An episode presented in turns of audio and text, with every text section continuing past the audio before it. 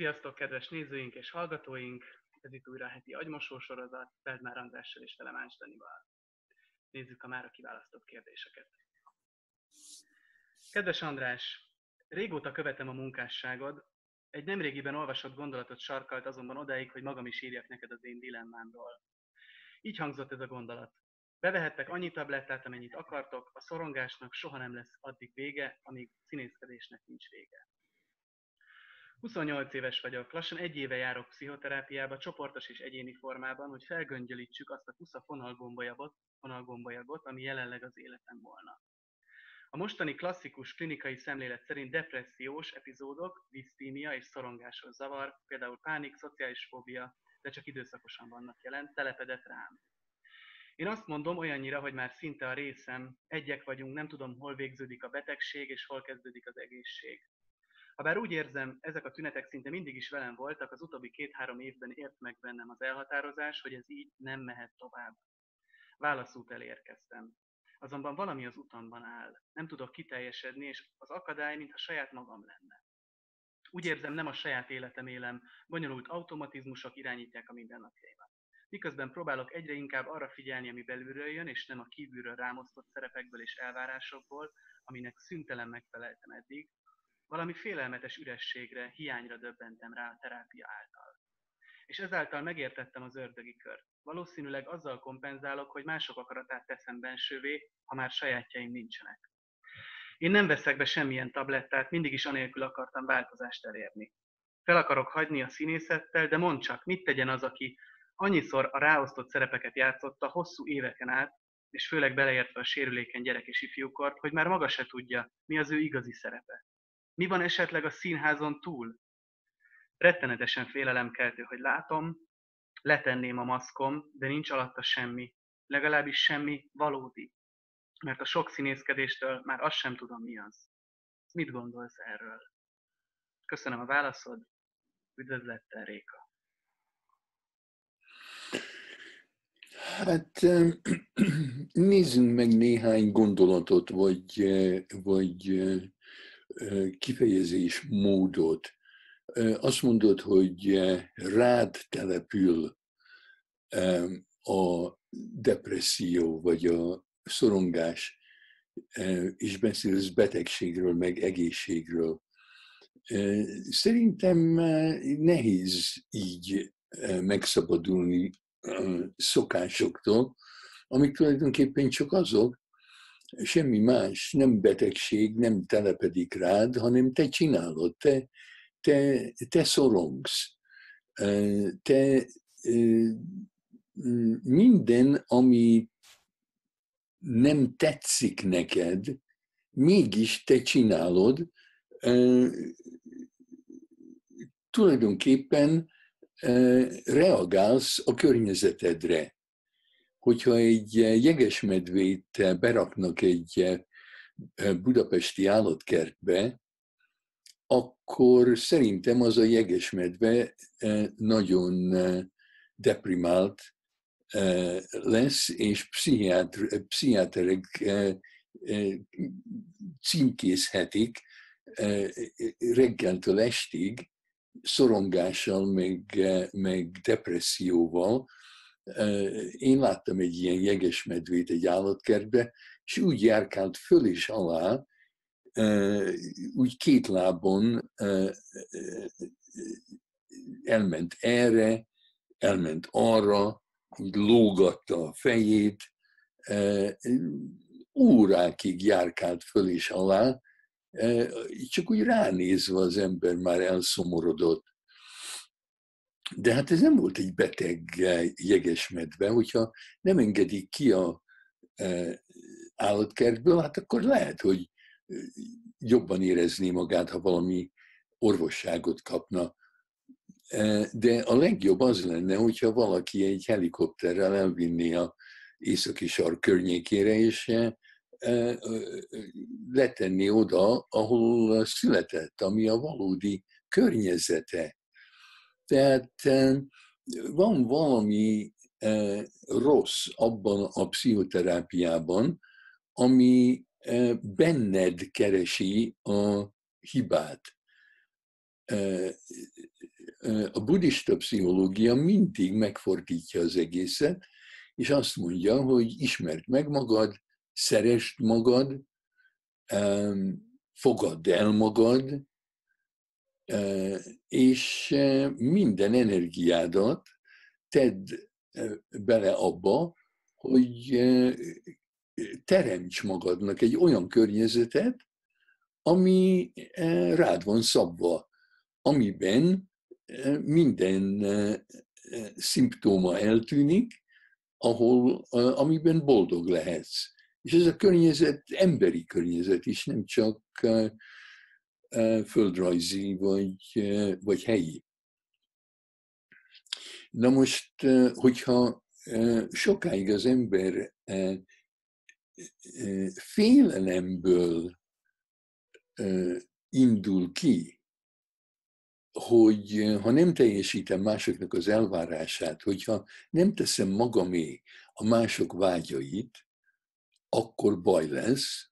Tehát, hogyha ez a félelem vezérli az életemet évtizedeken át, akkor persze nagyon nehéz átváltani arra, hogy hát most már nem a félelem lesz az iránytű, hanem a, a vágyaim. Mert megtanultam félni a vágyaimtól, mert hogyha nem a mások vágyait követem, hanem a saját magamét, akkor baj lesz. Tehát bátorság kell ahhoz, hogy az ember a saját vágyait vegye komolyan. Na most persze évtizedekkel azután, hogy száműztem a vágyaimat Szibériába, valami amnestiát kell adnom nekik, és kérnek kell őket, hogy jöjjenek vissza, hogy megismerjem őket. És ez nem azonnal történik meg, hanem hosszú időbe telhet. Én azt ajánlom, hogy figyelj oda magadra. Például a, a legelemibb vágyakkal kell kezdeni. Hogy fogad meg, hogy nem eszel, csak akkor, ha éhes vagy. Várd meg, amíg a tested azt mondja, hogy van egy vágyad. Az éjség az egy vágy. Tehát ne egyél, csak akkor, ha éhes vagy, és ha éhes vagy, akkor mindent hagyjál abba, és azonnal egyél. Tehát figyelj oda a vágyadra.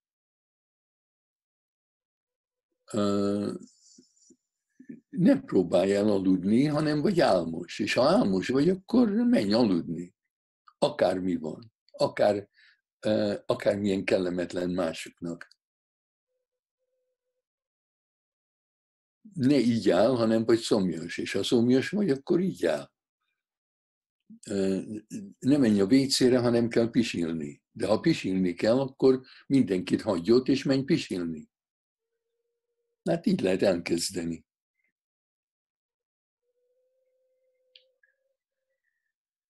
Nézzük a következő kérdést. Kedves András és Dani, a kérdésem a következő. Azt tanultam meg annó a családi környezetben, anyámtól leginkább, hogy minden kapcsolat az alá és fölé rendeltségről szól.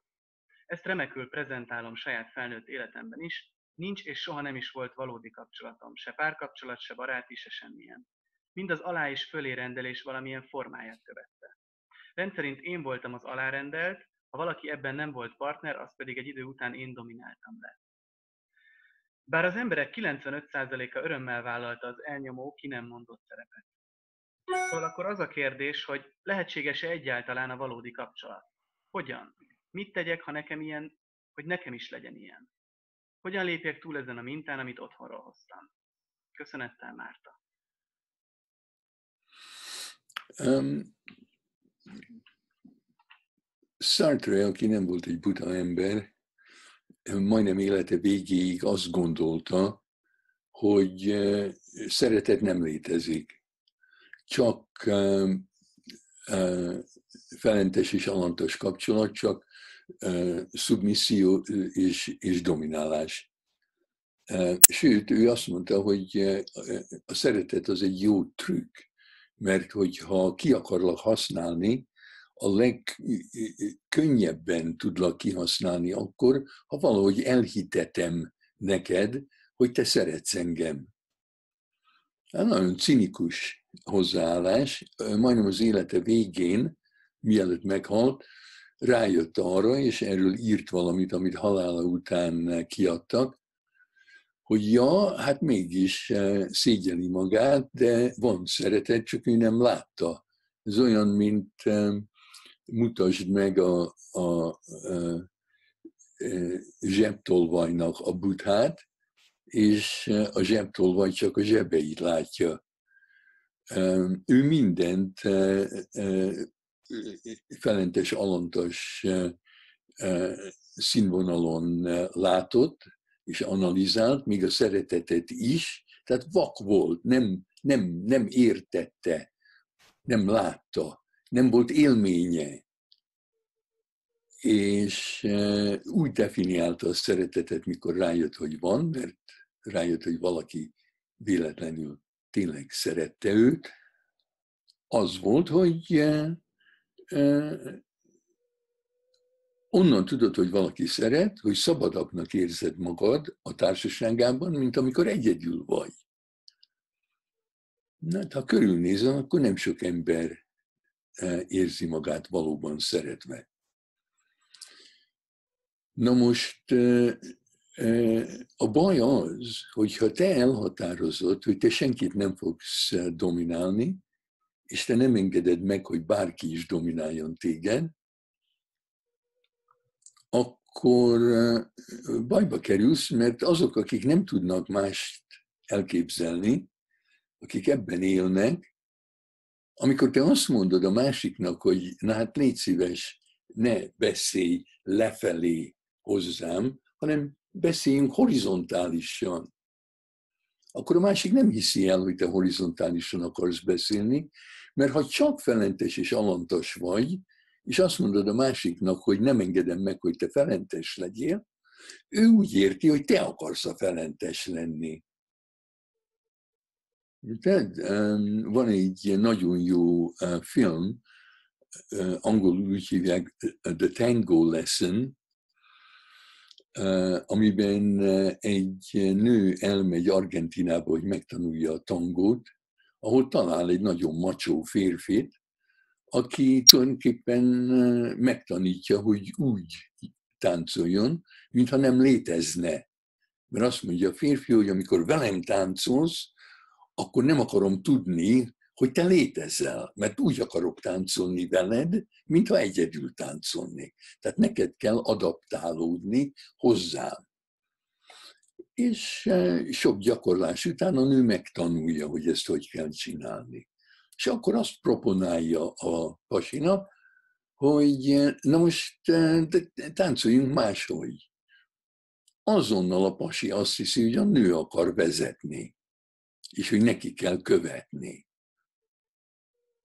És hosszú időben és sok gyakorlásba kerül az, hogy hogy táncoljanak együtt, úgy, hogy annyira átadják magukat, nem egymásnak, hanem a táncnak, a zenének, hogy eh, nem tudják, hogy ki vezet és ki követ, mert eh, senki se vezet, és senki se követ, hanem odaadják magukat az egy zenének, amit mind a ketten hallanak, az egy táncnak, ami rajtuk keresztül manifestálódik, és akkor a férfi rádöbben arra, hogy na hát van valami más is, nem csak a felentes amantos kapcsolat.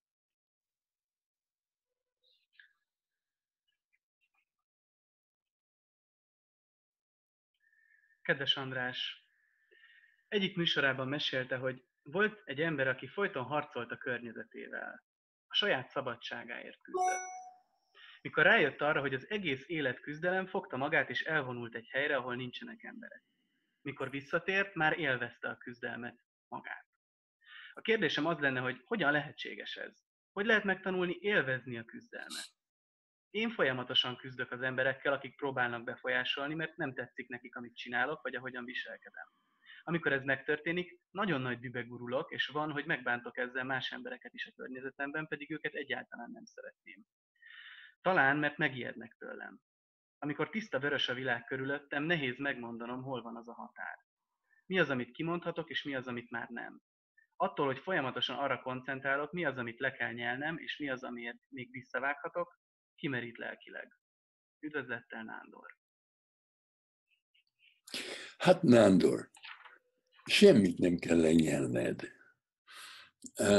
Viszont dübegurulni nem hatékony. Angolul dühös az mad, de őrült is mad.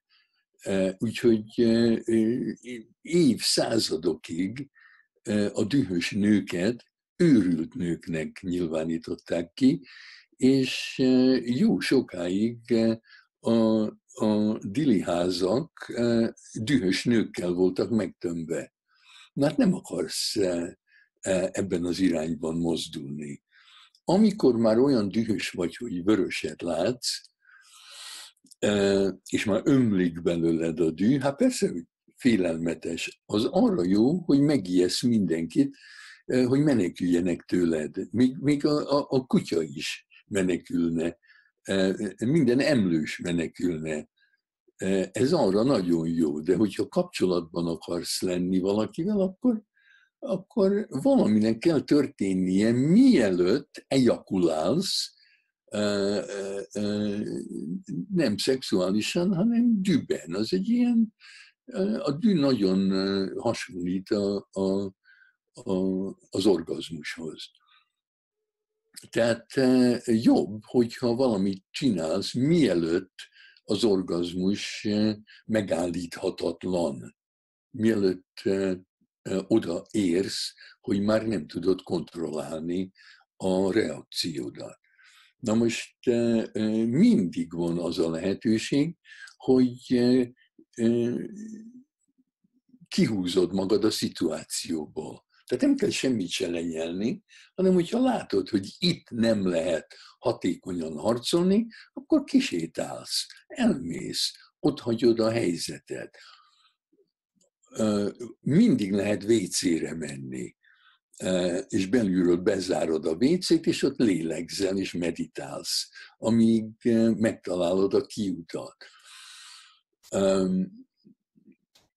Azt, hogy, tehát hogyha valaki el akarja venni a szabadságodat, akkor vagy harcolsz vele hatékonyan, és megtanítod őt arra, hogy sokkal jobb mindkettőtöknek, hogyha egyikütök se veszi el a másik szabadságát, vagy ha ezt nem lehet megértetni a másikkal, akkor ott kell hagyni.